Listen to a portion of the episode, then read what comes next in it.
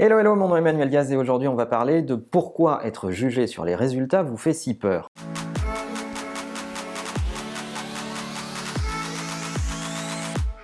C'est en discutant avec d'autres amis entrepreneurs, d'autres euh, managing directors d'Imakina dans d'autres pays, qu'on s'est fait cette réflexion. Il y a une espèce d'aversion au risque, particulièrement en France d'ailleurs, euh, à être jugé sur les résultats. Mais quand je vous dis ça, vous pensez automatiquement à vos collaborateurs. Or, la réalité, être jugé sur les résultats, c'est valable pour tout le monde. C'est valable pour l'entrepreneur comme pour les collaborateurs.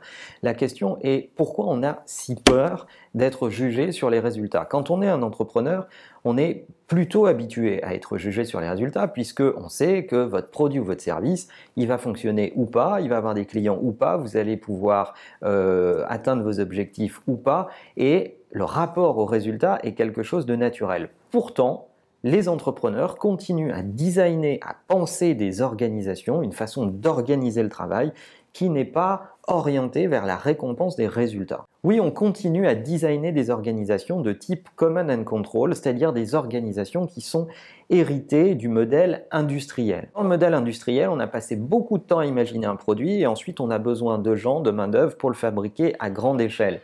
On n'a surtout pas besoin de gens qui ont des idées, on a juste besoin, c'est une approche assez tayloriste des choses, de gens qui vont exécuter à un rythme donné et fabriquer des produits à une cadence particulière pour les sortir vite. Et même si on est aujourd'hui dans une économie qui a besoin de beaucoup plus de rapidité d'exécution, beaucoup plus d'innovation, euh, beaucoup plus euh, d'idées euh, qui viennent d'autres secteurs, beaucoup plus de capacité à surprendre vos clients, eh bien, on continue à designer des organisations héritées du modèle industriel. Alors, ces organisations, elles sont, structurées comment? Elles sont structurées sur un modèle common and control, comme je vous le disais, c'est-à-dire qu'en haut, il y a quelqu'un qui a la vision de ce qu'il faut faire, et sous lui, il va construire une pyramide euh, qui... Euh, en fait, imbrique des gens qui leur demandent de moins en moins de réfléchir. On va découper la vision en plein de petits morceaux et on va la donner à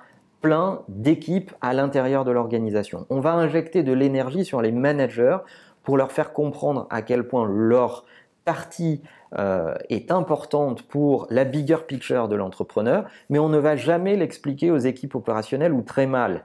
Euh, on va juger les gens sur un rapport au temps passé. Regardez votre rapport au travail, il est régi par le temps que vous passez au travail, par une obligation de moyens, mais rarement par une obligation de résultat. Alors oui, euh, vous vous créez une espèce d'obligation de résultat dans votre petite sphère silotée à l'intérieur de la vision globale, mais quel est votre impact sur la globalité de l'organisation C'est finalement des sujets dont on parle assez peu. Nous, entrepreneurs, on porte une responsabilité dans la façon dont on construit nos organisations. Pourquoi ne pas passer plus de temps à expliquer concrètement les choses aux équipes opérationnelles, à faire comprendre aux équipes opérationnelles en quoi ils peuvent impacter tel ou tel mouvement de l'entreprise ou telle ou telle initiative de l'entreprise. Pourquoi tout caler sur un, modèle infantilisant qui est le modèle du manager intermédiaire?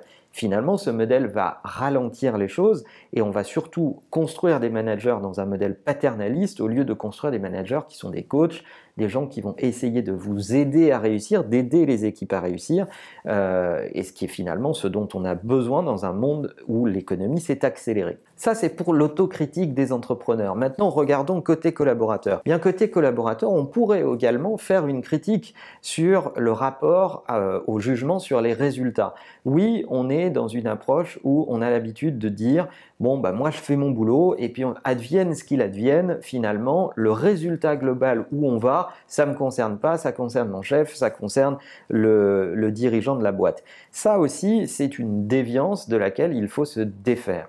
Votre rapport au travail ne doit pas être régi que sur un rapport où vous échangez du temps contre de l'argent. Non, ne serait-ce que pour votre épanouissement personnel, vous devez échanger certes du temps contre de l'argent, mais vous devez surtout essayer de vous épanouir, d'atteindre des résultats, de vous challenger, d'apprendre de nouvelles choses. Et c'est extrêmement important d'être dans un rapport au résultat si vous voulez euh, vous auto-coacher et vous tirer vers le haut finalement. Et ça, ça exige des collaborateurs un sentiment qui est le sentiment d'ownership ou de commitment, c'est-à-dire le sentiment d'engagement, d'atteinte de résultats. Euh, et pour créer ce sentiment, il faut que, un, l'organisation et l'entrepreneur essayent de designer dans son entreprise euh, une, euh, une, meilleure transparence sur où est-ce qu'on va, pourquoi on y va et comment vous participez à ce chemin. Et de l'autre côté, du côté collaborateur, qu'il y ait un véritable engagement et qu'on se sente responsable de faire avancer un certain nombre de sujets et pas uniquement sur j'ai fait ma partie et puis après le reste ne me concerne pas. Malheureusement, aujourd'hui, beaucoup d'organisations euh, ont des difficultés dans leur rapport aux résultats, aussi bien parce qu'elles sont euh, mal structurées mal organisé pour partager la question des résultats avec l'ensemble de l'organisation et de l'autre côté parce qu'on a habitué les collaborateurs à être dans une obligation de moyens et pas une obligation de résultats. Et c'est vraiment là où le bas blesse.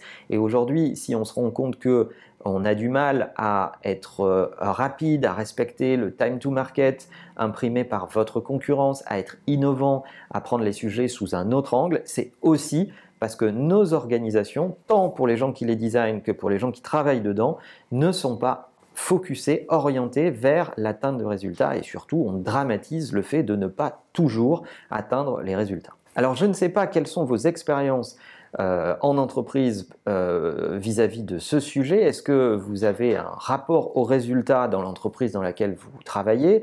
Est-ce que vous avez un impact potentiel sur ces résultats? Est-ce que vous avez une capacité à innover dans votre organisation et à prendre des sujets qui ne vous ont pas été euh, demandés et à les faire avancer?